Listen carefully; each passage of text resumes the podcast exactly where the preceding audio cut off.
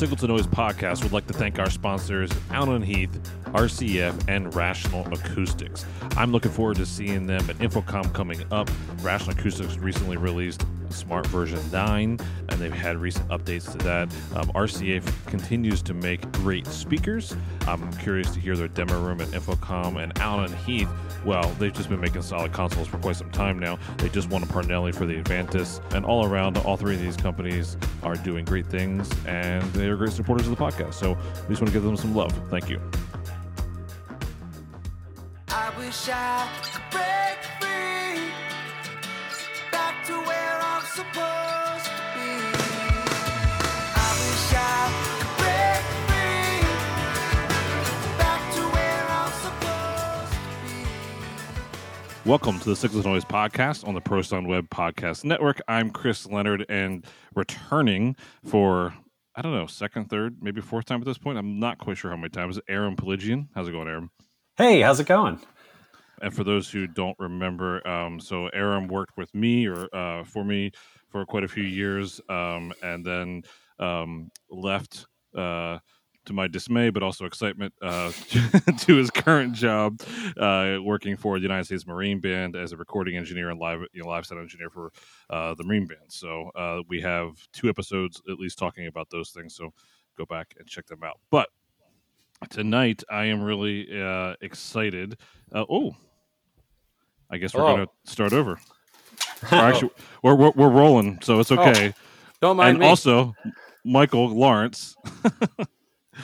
um, and, did I just did I just miss it? Well, I, I, wasn't sure if you were joining, so I would just I hit record and we're rolling, but oh. it's all good. Well, it's well, hello, that's, hello everyone. How, hello Dan. hello Aaron. That's how we roll. Hello. Hello. Um, and uh, well, I'm getting right into it. So tonight, I've been wanting to have this conversation for quite some time, and um, and the, the, time is right. So uh, we have Dan Dugan with us. Welcome to the podcast. Thank you. Thank you. I, I almost feel like for our audience, I don't really need to do an introduction, but I will at least for some context, people who may not know who you are. Um, may, some people might not realize you're an actual person and not just a plug-in in a console or an outboard piece of gear. So. um, I uh, so for those who don't know, um, you've been in the business for you know 55 ish plus years. You just celebrated your 80th birthday. Um, you got your start in um, and uh, in theater. Um, uh, you can correct me if this is wrong once I get through it. Um, uh, you're Emmy Award winning. Uh, you do nature sound recording, um, and you have designed. Um, you were the first person in regional theater to be called a sound designer uh, and you developed um, the first uh, effective automatic uh, microphone mixer. So, you know, small list of credentials there. That's, well, pretty good. That's pretty good, Chris. I'm impressed. you did your research. Yeah. Did, did, I mess? Did I mess anything up there, Dan? No, that's good. That's good. except, oh, well, except regional theater is a conservative uh, statement. Um, oh, okay. I claim I claim to be the first person to have pro- program credit as a sound designer in the world, but um, that's disputed. But I, I, say, show me the program. Okay, I'll take your word for it. What um, what show was that, Dan? Um, for the uh, 1968-69 season of American Conservatory Theater in San Francisco. That's cool. What um, when you think about sound design at that era? I mean, are you talking just audience mic? I mean, foot, like area mics and pencil mics, and, and like I don't even know what, what you would be working uh, with. In musicals, it was area mics. Uh, in uh, uh straight theater, uh, it was mostly just music and sound effects. So, for example, for a Shakespeare festival, I, I worked at the Globe in San Diego a number of times. The sound, uh, the sound person, it was sound technician at that time, would record an original score with musicians which uh, a composer who had been hired for the production would, would write, and then edit it and uh, and operate it, uh, you know, operate it during the show.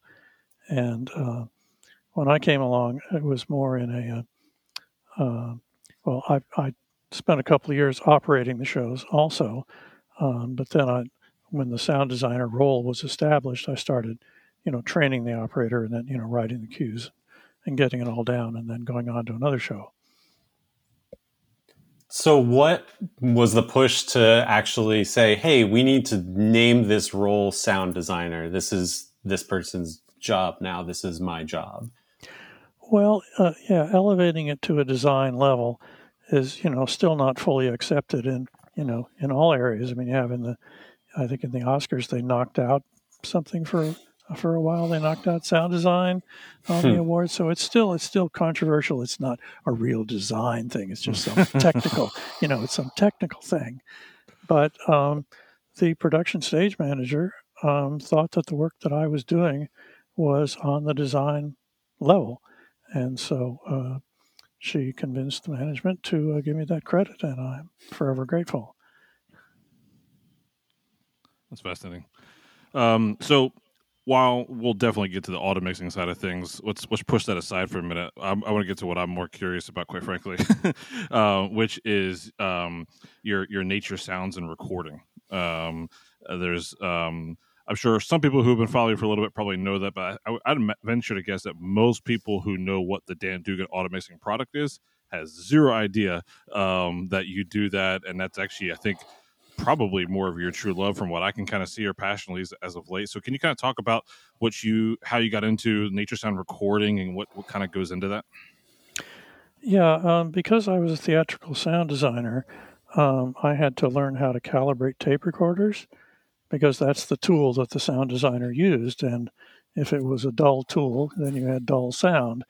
And um, I was unhappy with shops you know, when, when tape recorders came back from shops, they were not good enough. And so while I was working at uh, ACT in San Francisco, I bought, uh, I built Heathkit instruments, you know, oscillators and mm-hmm. distortion analyzers and vacuum tube voltmeters and all the instruments to do calibration, bought the manuals for all the tape decks, and taught myself how to calibrate tape decks. Um, so that skill led to having a shop in San Francisco where I worked on Nagras because at some point someone in the motion picture industry came to me with a Nagra and they had the same problem that I had had in the theater. They would send machines down to the Nagra shop in Los Angeles and get them back, and they didn't feel that they were really at their best. And so they asked me, who had no experience with Nagras, um, if I could work on it. And well, the Nagra is different from all other tape recorders. So I, I learned by doing and made made a lot of mistakes, but um, but I did learn how to do it, and I developed a, a cult following uh, and a group of recordists in San in the Bay Area who uh, were very much into quality. Um, this group of recordists were uh, they were recording at 15 IPS, uh, dialogue for motion pictures things like the Black Stallion, for example, is one of the first ones of the, that was done that way. And in Hollywood, it was seven and a half ips. It was just dialogue. You know, mm-hmm. nobody cared that it sounded really great. um, and and actually, Nagras didn't come out of the factory set up very well for 15 IPS because nobody used it in the motion picture industry. But um, in the Bay Area, they did, and that went on for about 30 years. Um, now, what does this have to do with nature recording? Well, uh, the person who was the, in charge of sound at the Oakland Museum um, brought over the museum's Nagra, which they used for nature recording, uh, which I would fix up for them occasionally. And um, uh, he said, Well, uh, you know, once a year we go out to, uh, we have a workshop up in the Sierras where we record nature and uh, it'd be great to have you come. Why don't you come along sometime? So I did, and it was great fun going up and uh, and recording nature.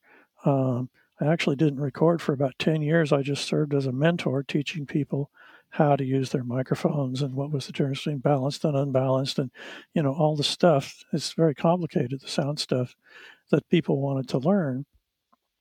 But I didn't have a recorder. I didn't own a Nagra, mm. and I didn't have anything except a, a Sony uh, Pro Walkman WMD6C, I think it was called, which was really a very fine machine, and I had I had it tweaked up very fine, but um, it's I didn't feel it was good enough for nature ambiences. You know, still it was just a cassette, and so for a long time I just took photographs and and uh, helped people. But then uh, once um, when I was invited to go on a trip to New Zealand, um, I was talking to an intern here who was a taper, you know, a concert taper, and he said, "Well, take take my MD recorder."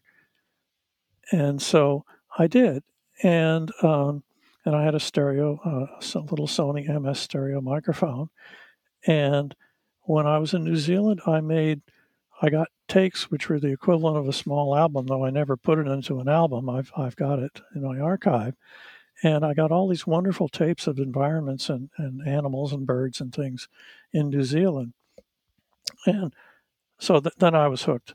You know, I was definitely going to be doing my own nature recording because that was good enough. Now that was, you know, something like it was a compression system like MP3. Mm-hmm. Um, I forget it had its own name. They had their own patented uh, data compression system. It was about a five to one data compression, but it sounded very good, and so that was really not a problem. And um, pretty soon, I was doing surround sound with two MD recorders, and I would post synchronize them in uh, Pro Tools. Um, at the beginning of the take, I would click a party clicker, you know, mm. and um, that would give a reference going into the front and the rear microphones from where I was hiding about 50, 80 feet away.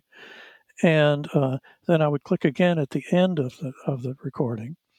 And so then the first thing I would do in Pro Tools is I would line up the head clicks of the two pairs, and then I would adjust the sample, just make a sample rate adjustment, which doesn't affect the fidelity at all, of the rear tracks so that they had exactly the same length. So that took care of the fact that the two MD recorders didn't have the same clock. Hmm. Okay. And it only had to be within a few milliseconds. You know, the mics are are like 20 I use wide space mics are 20 30 feet apart. So a couple of milliseconds here or there didn't matter. Uh, it didn't even have to be synchronized as tight as dialogue is synchronized.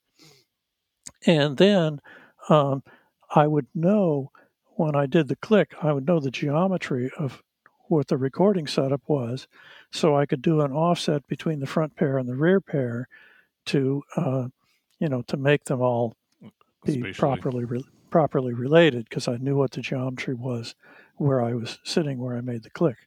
So uh, I I did oh I don't know five or six years of of four channel recording with uh, two MD recorders, and then and then things like the sound devices uh, 744 was the first, um, yeah, 744 was the first uh, actual four channel recorder that I had.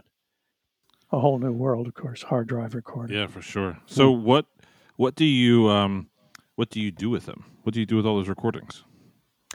Well, um, I build an archive and I have fun with it. I've I published a couple of things um, on the Nature Sound Society uh, website, uh, www.naturesounds.org. Um, there's a page about members' recordings, uh, and on that on that list there's uh, there's links to a couple of things that I have published. But I have developed a relationship with the national parks, so um, I get research permits and I can go camp in a place where you're not allowed to camp. Mm. And uh, mm. I've developed, to, you know, to have scientific credibility with the parks, I've developed a protocol where I record for 90 minutes in the evening until dark. And then I stand by during the night with a pre record buffer for anything that might happen. Uh, you know, uh, coyotes, uh, frogs, um, trees falling, all sorts of things happen, go bump in the night and um, so I get interesting sounds in the night. But I don't record continuously. I just pick it up and use a pre-record buffer to, you know, if if you don't know, a pre-record buffer is constantly recording in a circular buffer, and when you hit record, that becomes the first part of the recording, and so if you're fast enough in hitting the button, you get like five seconds or even ten seconds of what you just heard is already recorded, and uh, so that way you can catch a tree falling, which I've done now three times. Um, and uh, and so then and then I record 90 minutes in the morning from nautical twilight, which is called nautical because that's the point at which the the horizon is just illuminated. So a sailor could shoot the height of a star and look it up in tables and find out what his latitude was. That was the earliest time in the day that a sailor could could get at the latitude reading, and so um, that's called nautical twilight. And about twenty in the springtime, when birds are breeding, about twenty minutes after, fifteen or twenty minutes after nautical twilight, is when the dawn chorus starts. Uh, that's when all the birds wake up and they start Hmm. to sing and they they establish their territories for about you know about 40 minutes or so uh, they all sing and um, then it dies off and they go off and, and forage for breakfast and so that's the dessert you know that's the really nice thing uh, that you want to record and all the species show up hopefully and some come early and some come later to the party and um, so uh, that's the protocol and it's much better. I mean, originally for many years, I would scope out a place I wanted to record. I would stumble out there at 3:30 in the morning and set up equipment, you know, with a headlight. And sometimes I get lost and couldn't find the place that I, I thought was easy to find in the daytime. And sometimes I would trip on things and fall on my face, you know. Um, but now with this protocol, I'm in the sack when the, you know, when the uh, dawn chorus starts, and I just set an alarm and turn it on, and uh, you know, no problem. That's fascinating. Um, what? Man, so many things. Um, so go ahead, Aaron. I was so would you say that it's you're more interested in oh I want to capture these unique sounds uh, you know this part of nature or it's the process for you and in continuously improving the fidelity and you know that process that you're doing or is it pretty evenly both or where's that stand for you Well, it's both, and that's what makes it so much fun as a hobby. You know, there's certainly no there's no money in it. I think my publications made thirty seven dollars last year. You know, so it's definitely you don't- get rich doing nature sounds, but it's great fun, and with I've got other colleagues who are doing the same thing, and we now have I think about five parks covered in what we call our Adopt a Park program, and so there's other people doing this for for parks also and um, uh, and we kind of compete with each other. And, and the principle is we make scientifically valid documents that are beautiful. Hmm, So in other words, we're doing art and science at the same time. Uh, three of us are recording in theatrical surround sound. So, um, and we've just added height channels for Atmos, you know.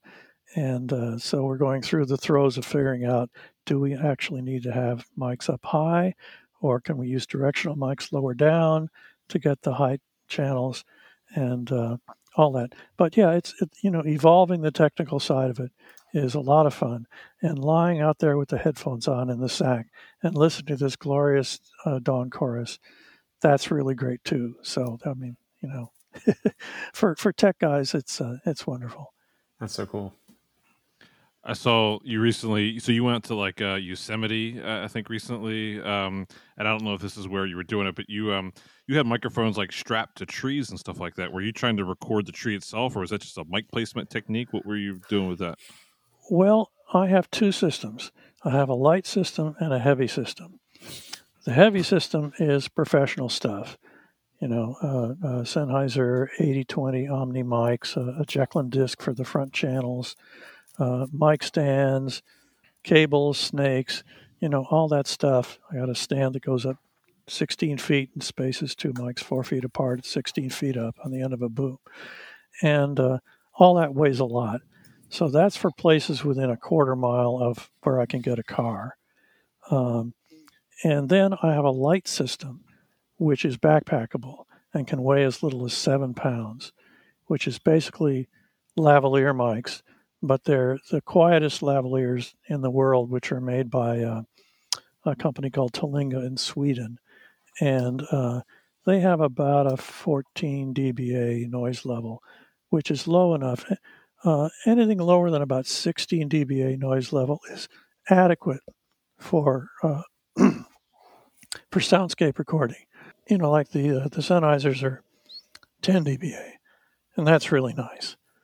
Uh, but with the 16 or 14 dBA mics, I can get a uh, adequate uh, soundscape in anything except the most quiet places, because you'd really like the uh, the ambience of the place to be above the self noise of the mics. Mm, But when yeah. you get out in a really quiet forest where there's no water running, or in a, in a desert at a time when there's uh, the birds are not breeding, it gets so quiet that you cannot hear anything except the self noise of your mics. That that really freaked me out the first time in, in Joshua Tree. That's one of the, another one of the parks Mm. that I that I go to. Um, I was I, I went out in the in the sagebrush country and uh, Colorado desert is the biological type, and um, it wasn't the right time of year for anything to be happening there. And I had ordinarily balanced my mics at that time by listening to the ambience and you know soloing the different mics and getting the ambience because they're all omnis, getting the ambience balanced. But there wasn't any ambience, you know. All I was hearing was the mic hiss, and that kind of freaked me out. I was, I was, I couldn't know what to do. But uh, anyway, so the light system is backpackable, and and uh, a lot of the recording I do is with just these lavaliers, and I don't take any stands, and I use lavalier type mic cable. You know, I have long cables uh, with electret mics at the end of it, and I know the capacitance of the cable is rolling the mics off about maybe half a dB at 20k, but who cares? You know, it makes it possible uh, to do it that way with you know unbalanced mics. Of course, I have to keep my my phone shut off for for not you know sometimes it'll make clicks and buzzes in those unbalanced mic circuits. But um, so that's that's the light system, and, and uh, one of the best mic mounting techniques for the light system is to tie a cord around a big tree, and then tuck four mics at the points of the compass, or you know a front pair facing what I think is the front of the sound stage, what I hope is going to be the sound stage, or from experience, what I know is the best sound stage at this location. And then I've got, you know, my two rears and my two fronts, 90 degrees apart on a big tree, and you get a lot of separation uh, on, on even at lower frequencies on sides of a big tree. You know, I mean, a tree that's like four or five feet in diameter.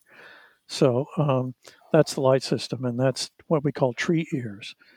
And and if if, if that doesn't work, I'm clipping them to bushes, and sometimes I even lay them on the ground, and that works too.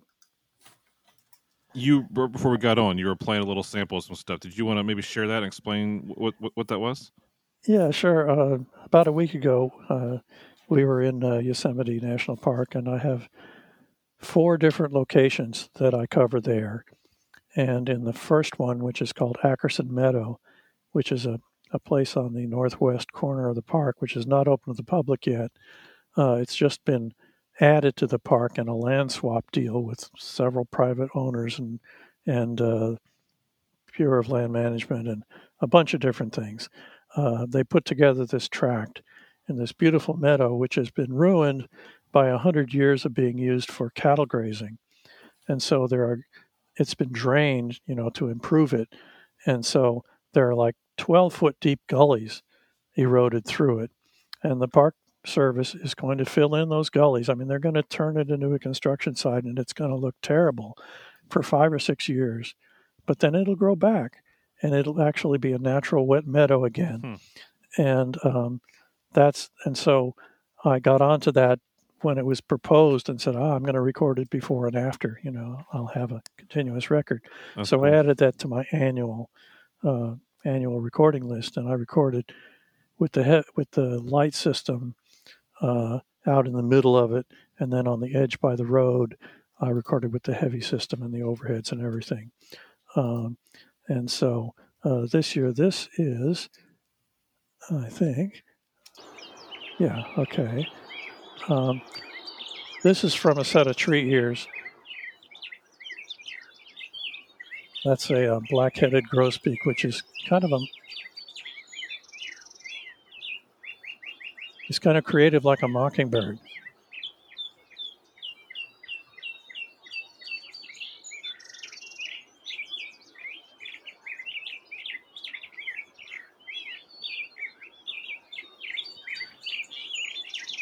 Actually, let me bring up the rears and take down the fronts. Okay, that's the other side. that's the rear mics. Here we bring up the fronts again. Take down the rears. Okay, so that's that's the two pairs. Anyway, um, the guy's a real jazz artist. That's so cool. What what has been um what's what's been the most what's been the pinnacle of something you've recorded in nature or the thing that just uh most memorable for you? Oh gosh. Um, well, my, my favorite sound is uh, is a thing called the mountain quail, and actually they do show up in this recording, but somewhere else. Um, it makes a uh, it's kind of a mid range uh, quack sound, and um, since it's lower, it really reverberates in the space and gives a real sense of you know where you are in the forest or in the meadow. It's reflecting off the trees on the edge of the meadow, and so that's a favorite thing. Um, I guess the trees falling is sort of you know one of the greatest uh, uh, accomplishments. You know, proving uh, that when a tree falls in the forest, uh, it does indeed make a sound. And uh, uh, yeah, I was uh, uh, actually I, I was in Muir Woods recording once, where about a half a mile away, a big tree fell right across a trail. This was during a time when the public was there, and a couple of people were were barely missed. Oh wow. Um, But I also I got it recorded, so they put it on their website for a while. That was great. Um, what else do I love? I love owls. Owls are really nice, and it was kind of disappointing this year that um, I got one owl species, I think, um, in the distance. But on this location before, I've gotten great gray owls, which are rare and endangered, and and uh, that's one of the reasons I go to this spot called the Two Trees in Ackerson Meadow is to hope to get great grays again. But um, no luck this year. No owls at all in, in Ackerson Meadow. Um, but they're really beautiful. One one night in Muir Woods, I got four different species of owl, and that was that was a pinnacle experience. I mean, they were distant. You know, a couple of them were really distant and not a good recording, but that doesn't matter. You know, they were there. Um, are oh, are you taking any notes at all while you're sitting there listening, or are you just purely observing? Yeah, I'm I'm making field notes just to be scientific. You know, I write down. I I it's not necessary for me to try to record all the species I hear.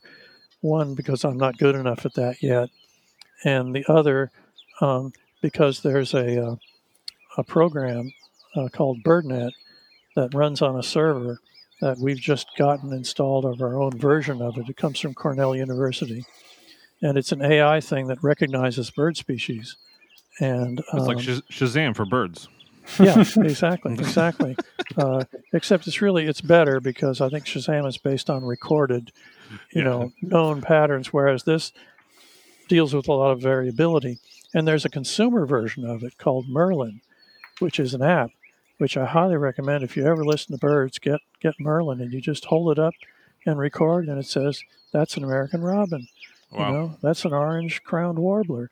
It's it's just amazing. AI is is uh, not only scary, it's also very helpful when it's uh, doing something like that for you. That's awesome. Yeah, I'll tell you what. Let's so let's transition out of the background noise. Be- I'll, I'm, I'm, I love it. I love it. I just that way, uh, depending on what that comes like out in post, uh, I'm, I'm like edit mark here and we'll restart. Yeah, um, right, right. Just in, yeah, just in case. the actually that that ambient sound is water in those you know in Mm. those creeks going through the Mm. gullies, um, because there was a record snowfall in the Sierras last year. Um, I mean, like 200 percent of average, and that's all melting now, and so the waterfalls in Yosemite are just thundering Mm. uh, and everywhere else, you know, the creeks are just roaring. One of my annual locations, the creek was so loud that every once in a while you could tell maybe there were birds singing. You know, but I went ahead and did the protocol anyway because I'm a good, eh, you know, citizen scientist. But it's really worthless because it's all just water noise. Hmm. Um, but you know, a couple of years ago, I think it was 2017, we were in the midst of a terrible drought, and a lot of these streams in the mountains are fed exclusively by snowmelt. And so it really depends upon what the snow year is like, um, how much noise there is. And there have been times in Tuolumne Grove of giant sequoias where it's been almost dead quiet and perfect recording conditions. Not this year. So it is the um, is the majority of what you're trying to capture um, is is is birds and animals, right? I mean, as opposed to water and wind, obviously, right? I mean, like how does well, it's it's what's called the soundscape, which is everything that happens, including airplanes, you know, including uh, noisy trucks, uh, engine braking on the highway a couple miles away. You know, uh, everything is part of the soundscape. Uh, fortunately, at the time of dawn chorus, which is starting, you know, around 4:15 in the morning, um, at this time of year, which is when the, the, birds are breeding, there's very few airplanes. Um, I get interrupted maybe once or twice during a dawn chorus in Yosemite, but in the evening, Yosemite Valley is at the intersection of two airways. And so there's an aircraft every five, high altitude jet every five minutes in Yosemite Valley. But you've got the roar of the waterfalls, so that in a good water year that that masks that mostly. But it's really not good recording conditions in Yosemite Valley. Other places a little better, but the groves where I record, there are usually a bunch of airplanes in the evening. You know, going from Los Angeles no, going, going from San Francisco east or red eyes coming in, gotcha. you know, uh, mm whatever. Um, but um, that's the soundscape. You know, awesome. I, I, record what's there, and you know, and I and I really hope for the quiet times because that's that's the beauty, that's the aesthetic part of it is the quiet times. The rest is that you know, it's documentation. Sure. So, as a tangent off of that, I saw because I spent a couple of minutes looking on Wikipedia that you participated uh, and in some research related to the harmful effects of human generated sound in nature. What did you end up doing with that? Uh, well, that was in Muir Woods. Uh, I helped with a, a, a, scientist who was doing a. Uh, I think I actually got put on as a co-author on his paper, uh, which is it's very nice because I don't have any science degrees, you know. Um, but um, um, he was interested in what the people felt about the space they were in at different degrees of human crowding. And so he set up near the entrance to the park, and when people came in, he would show them like five pictures of an area in the park with like five degrees of crowding. You know, one, there's just a couple of people there, then there's three or four people there, uh, down to where it's crowded, you know of the same space. And he asked them a couple of questions like, what was this is when they were coming out actually. What was the, your experience like today? And um, you know, how how do you feel about uh, about it? And he also we put him in a in a closet um, and put headphones on him and played an audio equivalent of that. You know, a, a place in the park with the natural sound with just a little bit of you know somebody walking through um, and then increasingly more crowded which i composed that stuff and that was my part in it.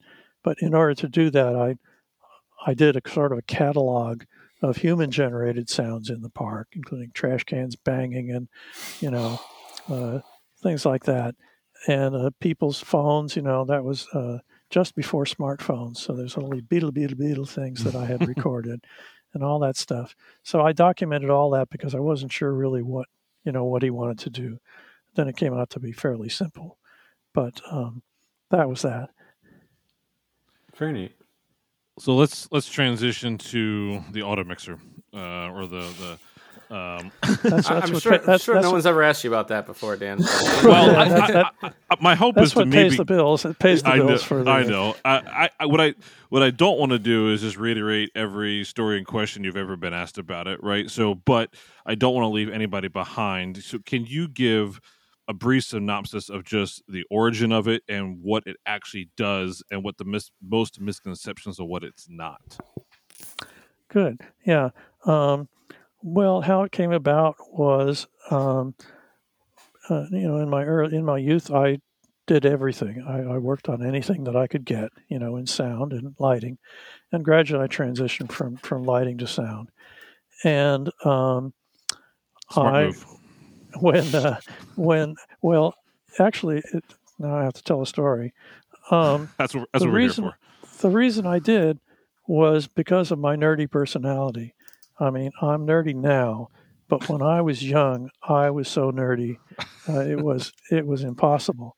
And um, in lighting, when I started doing professional lighting, I had to interface with uh, IATSE uh, uh, stagehands, and um, they, you know, they can be pretty crusty, and they don't they don't like being told to do something over that they just did yesterday because you made a mistake, things like that, you know, and I did not have the diplomatic skills to work with union lighting crews. You know, I was just I was out there in a perfectionist artist. I was the artist, you know, uh, attitude, and that didn't go over with those guys very well at all. And so, I found when I got to sound uh, in legitimate theater, you know, in, in drama, repertory theater, uh, Shakespeare festivals, ACT in San Francisco, regional repertory theater, um, that the sound department was usually like one union guy, and uh, and he was a really nice guy in all the cases that I happened to work with. And so I found that a much more friendly environment for my personality defects.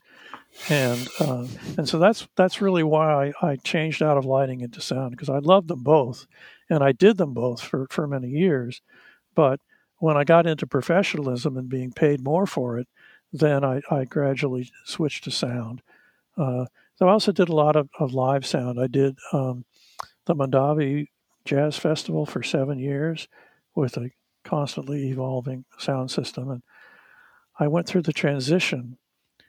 People used to sit there and be quiet. And so I had a relatively small, very high fidelity sound system. Everybody just loved my sound. At some point, the bands got louder.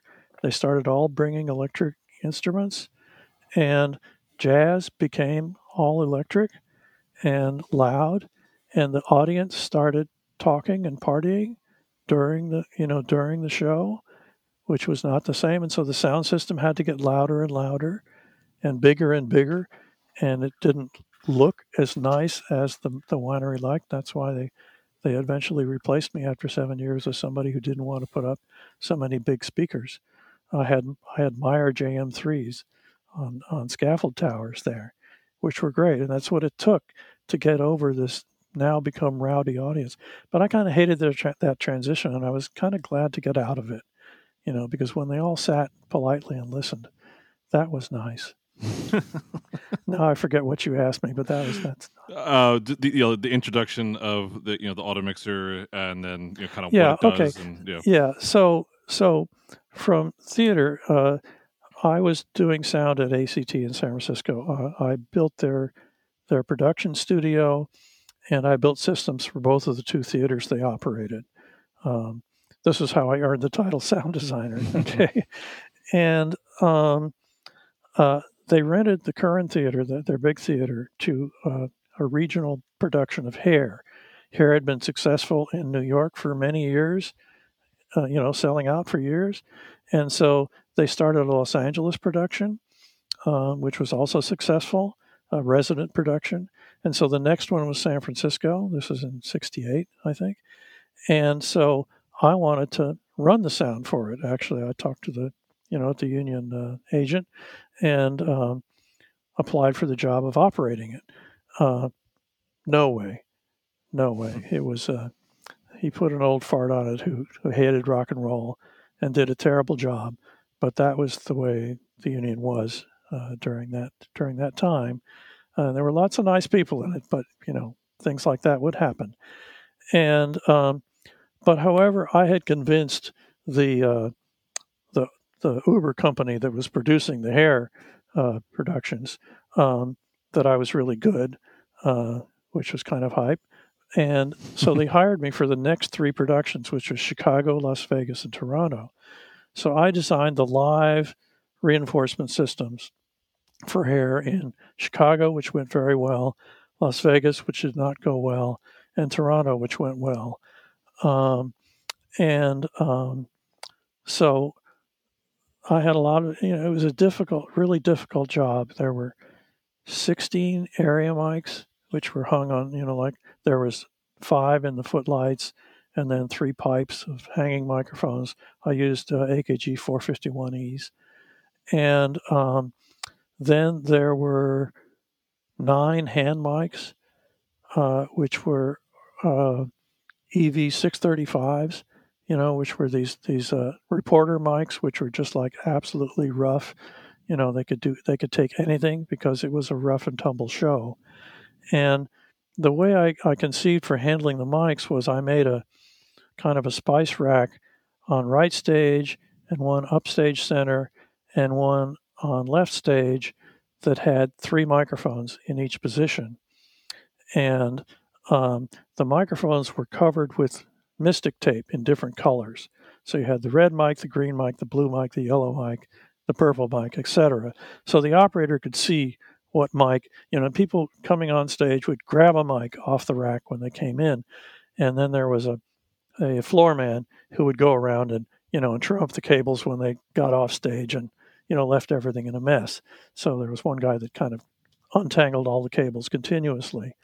And um, I made a, a panel.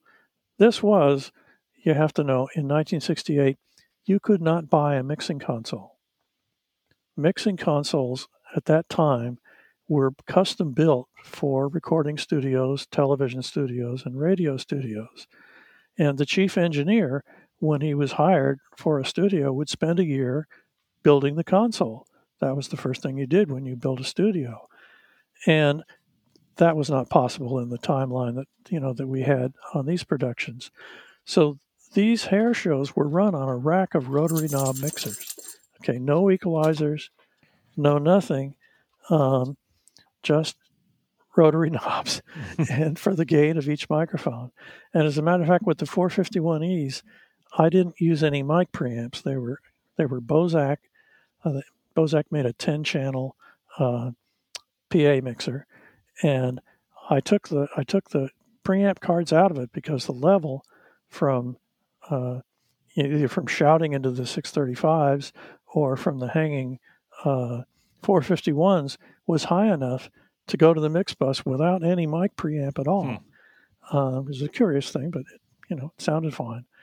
And um, so uh, I made this switch panel with nine big telephone lever switches on it, each one covered with the Mystik tape and the colors of the microphones.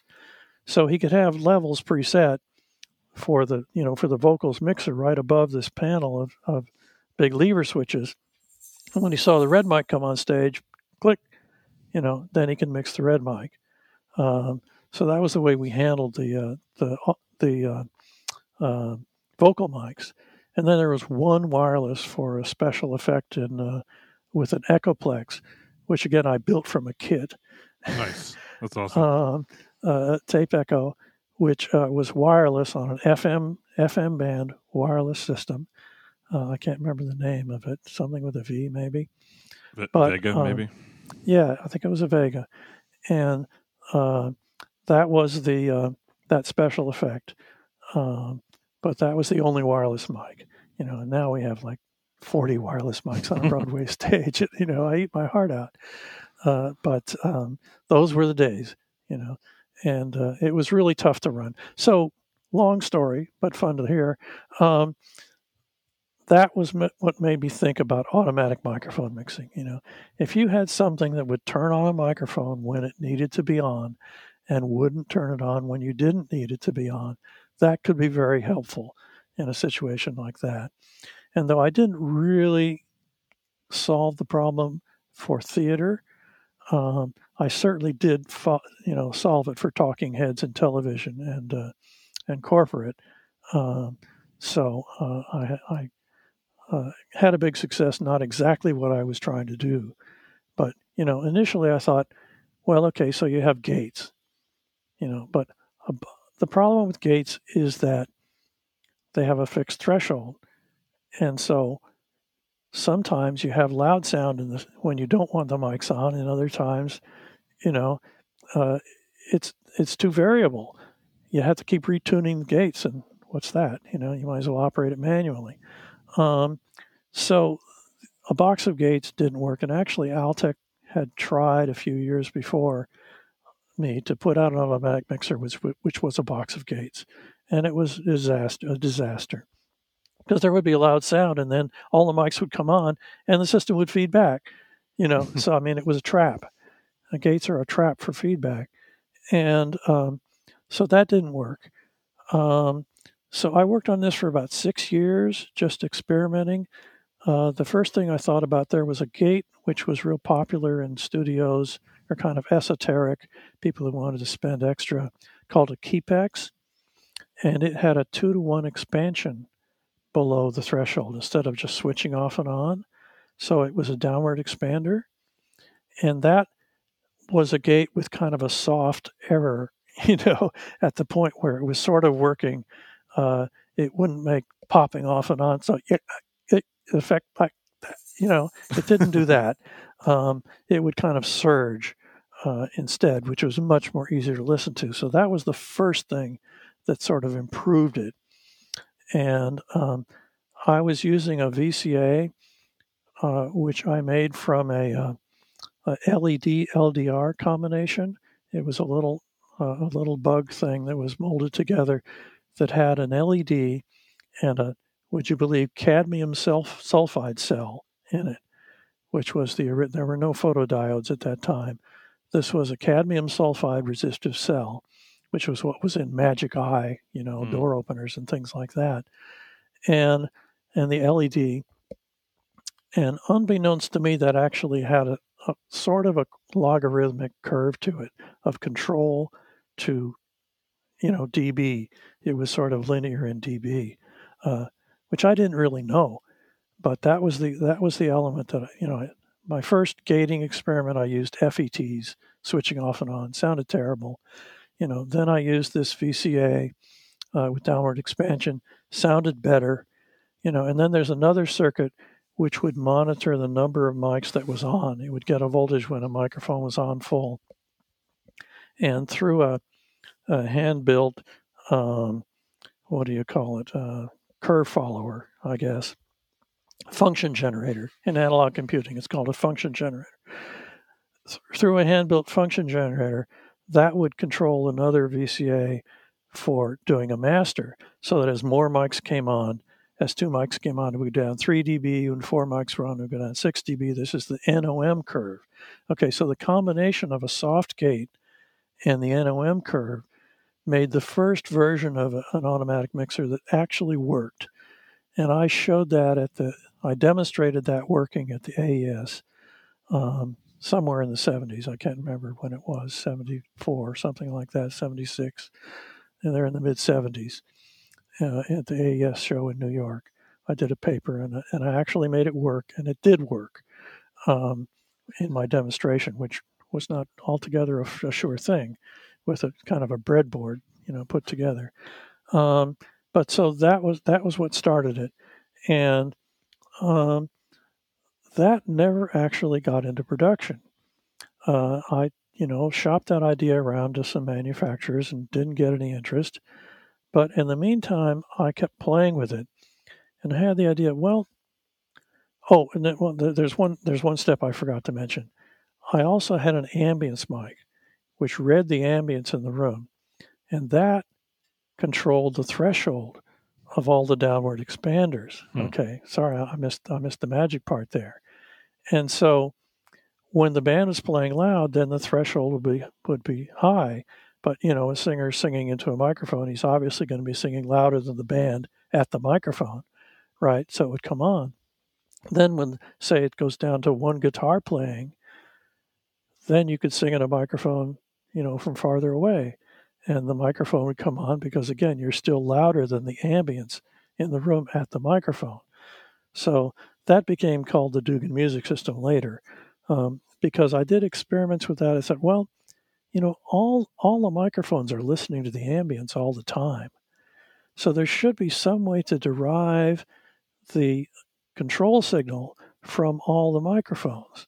And so I did different patches on this breadboard uh, that I had, and uh, there was one patch that all of a sudden just was magic, and I and I didn't know what it was, but whenever I would talk near a microphone, it would come up to full gain, and the other ones would go down, and but yet when I wasn't talking on a microphone, all the microphones would come up to medium gains that added up to one gain, to one the gain of one microphone.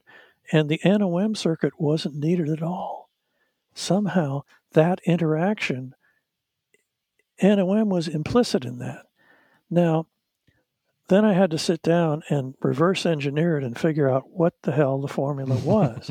and it turned out to be really, really simple. Now, if I had sat down and said, well, we have this problem. Well, here's a formula that's going to solve that. But if I had invented that formula, you know, mm-hmm. out of my mind, I would really be a genius. But I stumbled into it. And um, of course, later the electronics got much better. There was a, uh, a company called uh, SSM, Solid State Music, that made a dual VCA and level detector called a 2120, an SSM 2120. And that was an analog computing chip that had two logarithmic uh, level detectors and two logarithmic VCAs. And that did the function perfectly, you know, when you calibrated it, hooked it up, and it was totally stable. My first generations of stuff, those cadmium sulfide cells, they aged. You know, they, a few years later, they would, would be out of calibration. Hmm. So that was really kind of junk, though I managed to sell it. I went to 10 different manufacturers with this, you know, working prototype of the new, of the speech system, which is what I called it, because it was not suitable for mixing music. Um, and nine of them turned it down. I went to Shure first because I liked their stuff. I liked the little mixers they made that had, you know, they had a switch for microline output and they, you know, they had all the stuff you needed in a little little package. Um, and so I thought they were really smart, and I wanted them to do this. And they said, "Oh no, we we have a gate in our system, you know." And they did have, they did have a gate accessory. Of course, later on, they patented a system which I had prototyped and rejected, and that became their automatic microphone system, their AMS system, which was a gating system with an adaptive threshold. But um, anyway, uh, I didn't patent the scheme which they used. Um, but um, anyway, and so with the 2120 was about the well to go back a step. I Altec Lansing light was the first manufacturer to license the automatic mixer, hmm. and they were not a very smart company. Uh, the engineers didn't even really understand how it worked.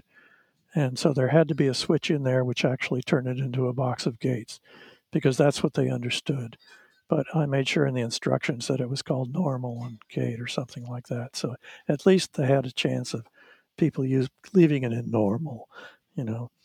But um, and they gradually improved it over the years, but it never got to the point where they where I would want to have my name on it, and they would never put my name on it anyway. Then the patent expired. I said, "Hey, it's mine again," you know and and I made a lot of money on that for for about 15 years. I put my kids in private schools and and did fine. Uh, it was always one of the top four of their selling products. Altec was like the General Motors of sound at that time. They called them Big Green. Mm-hmm. They did mm-hmm. all the theaters and a lot of the auditoriums and you know big PA systems and stuff. Uh, you know the uh, the voice the theater speaker uh, was what uh, what Meyer turned into the JM3. He hot rodded that and turned it into the first uh, really sophisticated, totally engineered, electronically processed loudspeaker that was so loud to blow your socks off. You know, unbelievable. Um, and uh, anyway, and once I saw all these applications, I mean, automatic mixing can do all these different things. And so I'm, I cut my hair. I was a hippie after hair. I had hair down to my waist and a, and a big miner's beard.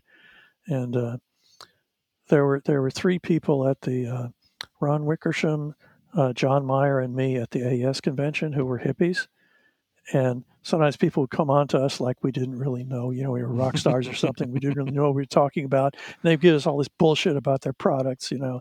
But we're the, the three hippies at the AES shows. But um, anyway, um, I presented 10 product ideas to the board of Altec. You know, various sizes of consoles, all sorts of things that you could do with automatic mixing. The president, the CEO, fell asleep at the meeting. so that was Altec. So I was glad to leave that. And so then I the 2120s came out and I spent a year building a prototype of an automatic mixing controller, which was a big, hot, eight channel automatic mixing controller um, that weighed like 20 pounds and um, was held to ship. But um, I sold about one a month of those for a number of years because it was the only thing, you know, and it got Mm. on the Letterman show fairly early and it became a secret weapon, you know, and people would, people would buy it and not talk about it. Um, and uh, um, so, and that worked perfectly. It was just precise. And so that really made the reputation for automatic mixing. It came out of the church closet, is what I say, you know, at that point. Um, and the Dan Dugan became a meaningful thing in sound. Um, so, uh, you know, and then after, of course, after a number of years, I started looking for somebody to do it digital and made my current relationship with, uh, uh, with, uh, uh, uh, what's the company? Uh, Yamaha. Well, that's that's a little later. Oh, well, the sorry. company that builds my products. Oh, the actual digital, right? The standalone digital stuff that you've done. yeah, yeah. My Gotcha, my box. okay. I have seven different products now, and if I could sell them, I have uh, supply chain problems, and I'm relatively small. You know, I'm really I'm really small. Actually, call my number, you get me. and um, That's the, the funny thing about that though is that's something I heard. So even like the first time I was introduced to you know um, a, um, a Dan Dugan box, which it was an external box, so I, I you know it wasn't just a card you put in a console. It wasn't an insert. It was an actual you know analog insert box. Now I did insert it on a PM5D, so I still was using a digital desk at the time. But like that was the first thing that um, Robert Jones at MSI had told me. He was like, yeah, he's like. He's like, I just, I just, I just called. I needed one of these things. And I literally called up Dan, and I like rented one right from Dan. Like, and Dan answered the phone. Like, yeah, we're a very small company, and so you know we'll build like fifty in a batch. mm, and that'll last like a year and a half of each model. And so I came into the supply chain problem a little later, you know, like a couple of years after everybody else was not able to ship their products. I was not able to ship the products. And I just shipped seven Model M's last week for the first time in, I think, a year. wow. Um, and now we got to decide what we're going to build a small batch of next. And we're going to have a couple of models, unfortunately, which will be premium priced because we have to get parts from brokers, which are like 10, 20 times the normal price. What What's What? some unique um, instances that you didn't expect someone to be that you heard of as someone's using your product for? Well, there's one rock and roll application. Um, uh, the band called the Killers. Uh, the lead vocalist uh, uses two different microphones, and you know they're on stands on the stage. He may grab one, he may grab another. Well, uh, the guy who was doing sound on this tour put him in a Dugan automatic mixer, speech system, automatic mixer, and so it doesn't matter whatever one he's singing on. The other one is completely suppressed, and you know the thing that doesn't work about the speech system for music is harmonizing. You know, it's what it's built for is selecting the mic where the one mic where somebody's talking. Sure. Um, so that worked perfect for that application. Uh, kind of an overkill expense. Uh, but you know, he, he uses a Model M, the uh, uh, the Modi model, but he's got 64 channels in there. He's using two, uh, but it works perfectly. And he says, "Listen, that you know that just difference between one mic and two mic on a rock and roll stage is valuable. It's worth it." So that's that's I never expected that. I have a unconventional, well, I call it unconventional trick that I use when I was using, you know, a, a Dugan. Um, in corporate, when you have a panel of people in your hotel ballroom, there's constant HVAC noise. right? Um, and so often, what would happen is if you have your entire panel um, mic'd up, whether it's lavs or whether it's um, you know uh, push the talks on the table or whatever. Um, oh yeah, Michael has a bird in his house. That's uh, that's Joey. A bird in the hand is worth two in the bush. um, and um, and so you there. What I noticed after time was that if you have everyone inserted um, on the Dugan, um, the noise floor wasn't constant in the records because it was trying to suppress you know the background noise. So you would get this pumping of of, of noise in moments where people would stop talking briefly before the next person would would pick up. Um, and Yeah, uh, it, it would go over. The mixer would go over to a mic that was had a louder, you know, or, or had higher gain. It would go over to a higher gain mic, maybe. Yeah. So, um, and for in the room, uh, from a live standpoint, doesn't matter. You don't hear that pumping at all. Purely just in records and broadcast, you would. So, what I would do Well, now, is, now you want to record. This is something that happens in you know the sound devices mixers. You don't want to record the, the automatic mix. I mean, you, you record the automatic mix for a, for a whole mix, but you don't record the the individual channels. You, sure, know, you record the individual channels pre Dugan, so Sure. that uh, then in post, if they want to fix something, they can fix it. You Yeah. Go on. no, no, no, you're fine. No, and generally, like again, we're talking like basic corporate where there's not going to be any post work. Like whatever's printed to that record is going to get get get there. right. Uh, so right. I I came up with a I a, trick that I used that I wanted the the HVAC noise or the background noise to be consistent no matter what was happening. So I would typically um, I would take either you're good. Uh, I would take either a podium mic that wasn't being used um, or one of the persons on the panel, uh, and I would insert the Dugan. Um, uh, on that channel, so it was reacting, but I would bypass it on that channel, so it would keep that person's mic would have constant noise floor going to the record, but while still causing effect with everyone else on the panel, purely to keep consistent noise level on the record, so you didn't hear a, a pumping. Yeah, that's so, that's what I call the dummy mic technique. Yeah, you can use an ambience mic and turn it up an, an ambience mic that's not in the mix, and then it'll turn it into a more of a music system, uh, into a gating system. Yeah, a, a downward expanding system. Right. Go ahead. Yeah, I I'm gu- gonna- I guess I- You know, somebody you you asked one of the questions of how does it work. Maybe Sure. I should I should do an explanation if we if we have time. we have we have time. Okay. I have I have the time at Um, least. you know, the formula is really simple. Um, it takes the level of the mic that you're talking on and compares that to the level of the sum of all the mics before the process. So it takes the level of one mic before the process and divides it by the level of all the sum of all the mics before the process. Okay, that's the formula and that's all there is to it. I mean, there's lots of nuances of timing and stuff like that, and frequency emphasis, and lots of other tricks are in there. But that's the formula that does the automatic mixing. And so, imagine you've got like four microphones, and each is just picking up ambience.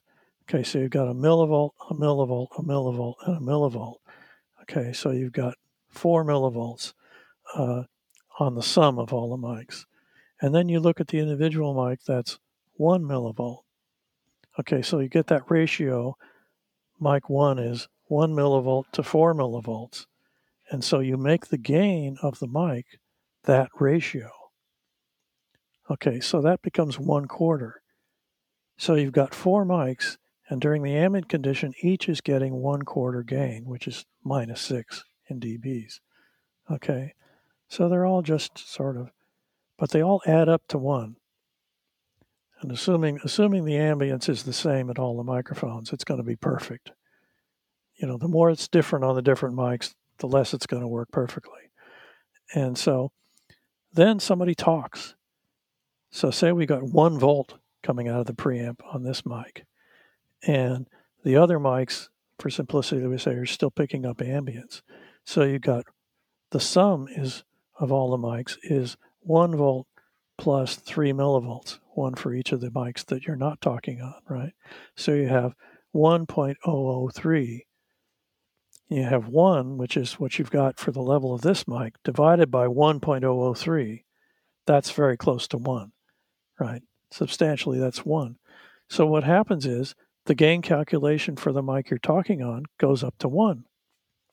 The other three mics, which were at minus six before you talked, the other three mics are now one over 0.1, which means, are actually 0.01, one millivolt, right?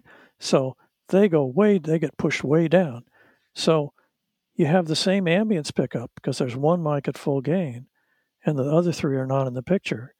But the gain has shifted tremendously to where it's uh, it's all concentrated on one mic, and the other three are pushed way down, and um, that's that's the result of this very simple calculation of the level of this mic compared to the level of the sum of all the mics together before processing, and that ratio becomes the gain of this mic, and it's magic. and you know, I say, say, well, what if two people are talking at once? Well, actually, when two people talk at once, you know, speech is a bunch of bursts, so it's much more complicated in time. Mm. But if but if you you know if you simplify it and say, well, if you got one volt and one volt uh, coming out, so two people are talking at the same volume, and you've got two of them at point at one millivolt and one millivolt, then the first mic gets 1 over 2, and the second mic gets 1 over 2, so they each come to 6 dB, and the other two that get a very low thing. So, I mean, it works in any combination that you can do of, of sound in, uh, going into the microphones. That's so cool. Yeah, I know. Uh, oh, go ahead. You, know, you can't wave your fingers on a on a podcast, but uh, it's all good.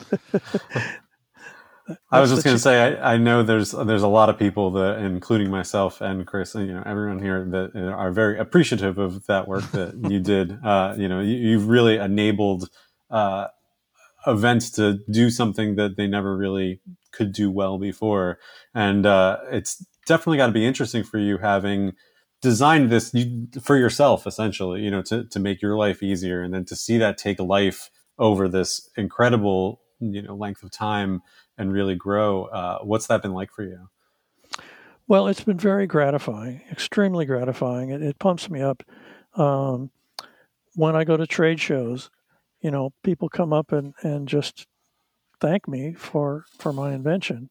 You know, I, I do two kinds of things there. I make converts and I accept the accolades of, of people who have used it, you know.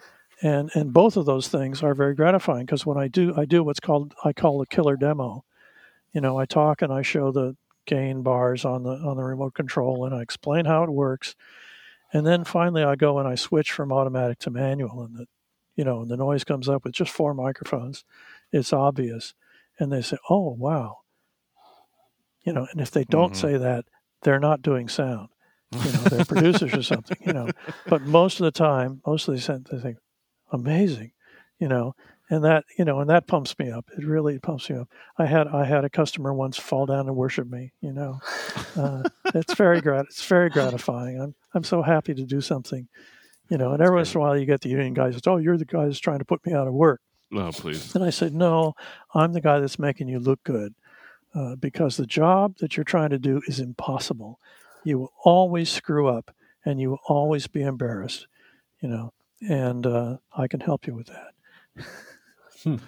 I love on social media. People was like, "Oh, you know, Dan Dugan's my A two today," or yeah, yeah, I love that too. I, I give him, I give him loves on, uh, I give him hearts on Facebook. Yeah, when I see that, uh, you know, the thought that I had is when you, I mean, when you explain it so gracefully, you're like, "Yeah, it makes perfect sense." But if you just think about conceptually what an auto mixer does, it seems like a product of the digital era. It seems like it's something that would be done with some fancy algorithm and some, you know, gating and, yeah, and yeah. side chaining, and and it's it's so simple. It's very elegant, and I think that's, that's yeah, it can be done yeah, perfectly in analog. It's incredible, man. Yeah, it's, it, any kind of computing, analog computing, digital computing, doesn't matter. So, uh, uh, here's my one question for the episode: uh, When you think about all of the the the stuff that we have now at our disposal, digital algorithms and and all the cool dynamic processing we can do, like, what's the one tool you wish you had when you first started working on this stuff? Like, is there something you're like, man, that would have Mm. been a game changer for me to have, you know, whatever, a dynamic EQ or, or, or a certain type of analyzer or something like that?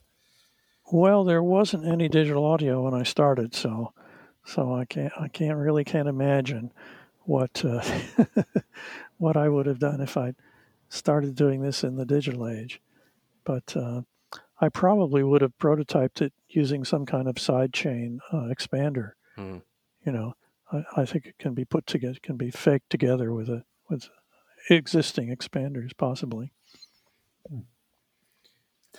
One thing that I uh, that I saw, and uh, especially as a manufacturer, you know, the uh, this might be an interesting lens to think about it. I see, you know, you're you're also, uh, I would say, based on what the societies that you have listed on your website, a- an active skeptic. And one thing that I know is uh, become, you know, has always been prevalent in the industry, and and definitely uh, is still an issue. Is you know, we run into marketing claims, uh, you know, and, and educational claims, and all these different things within the audio industry. The uh, unlike something like pharmaceuticals or food or something where it's actively harming people's bodies, with the exception of stuff that's too loud, bad audio doesn't necessarily hurt someone. That's right. Yes.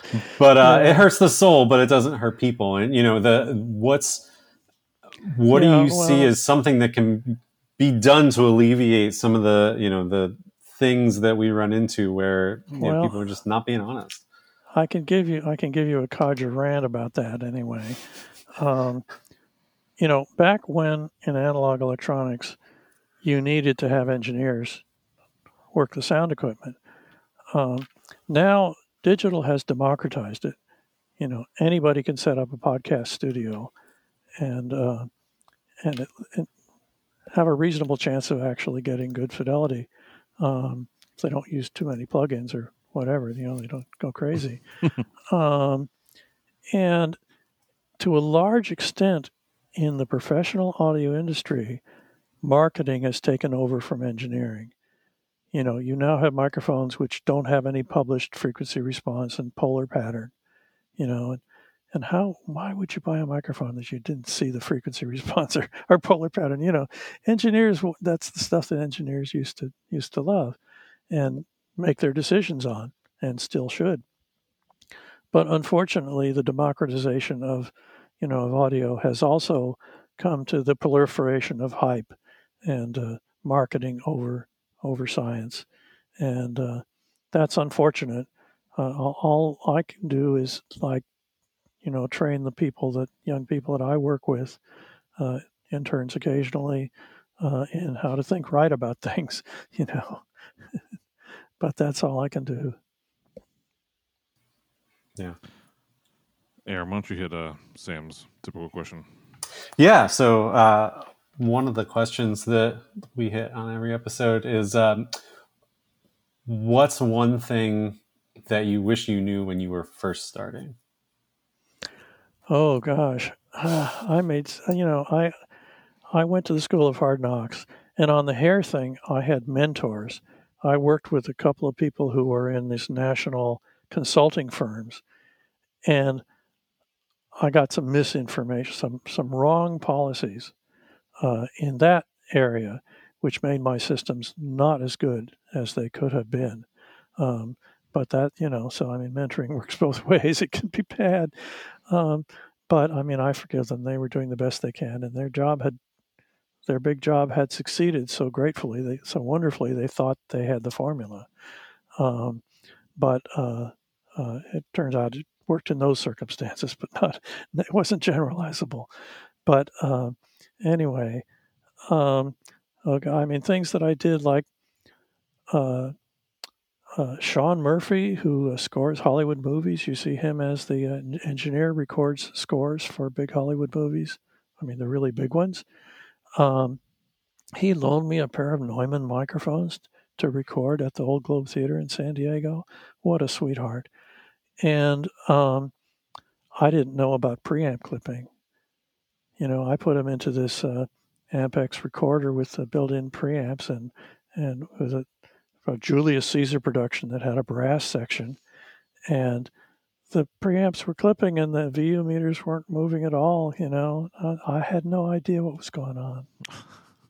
No idea. Oh no. That's the school of hard knocks. Yeah. yeah, for sure. So Dan, um, the question I typically end with here is I I like asking it to people who um, most people would define what your legacy is, right? When, when, you're prolific as you are or have made an impact as you are, people often would define what your legacy or what you would be known. But I like to flip that and from your perspective, if you could define your legacy or how you would want to be known, how would you define that? Oh gosh, um, you know, a uh, a uh, serial opportunist um, who uh, was always uh, striving for perfection in uh, in whatever I was doing, and uh, often foolishly, but um, it worked out in the end. Um, due to you know a lot of accidents and uh, the main principle, which I guess I would uh, tell the youth, uh, is that, that not you can do anything you you can dream. No, no, that's Disney bullshit. But um, persistence, persistence does work. Yeah. You know, if if you've got something that you you think is going to work and is is actually seems useful, and other people are not following it, like when I'd gone to nine manufacturers with the automatic mixer, and none of them wanted it. All of them did inferior automatic mixers later, you know, and that's why mine ended up the best because I patented the best way, and they could have mm-hmm. had it, mm-hmm. but they didn't, you know. Um, but persistence, I, I just worked away at it and, and came up with something that was really good. Partly luck, partly habits of perfectionism. That's awesome. Well, thank you, Dan. Yeah, and I I, yeah, thank, thank you. you. I appreciate your time tonight. And look, obviously, just like everyone at InfoComm and other trade show who has come to you and thank you. I mean, I, I thank you for, quite frankly, saving my career uh, or keeping it going for as long as it did, and and just you know what you have brought to this industry. Um, you know, not only by just the products that you've made, but again, the example that you've set in terms of the persistence and um, um, and how much you still care. Like you know you you could have checked out a long time ago and have chosen to just continue to to keep pushing forward. And so um, there's there's something to be said for that. So thank you. Well, thank you. It's been a pleasure. I love to talk, as you can tell.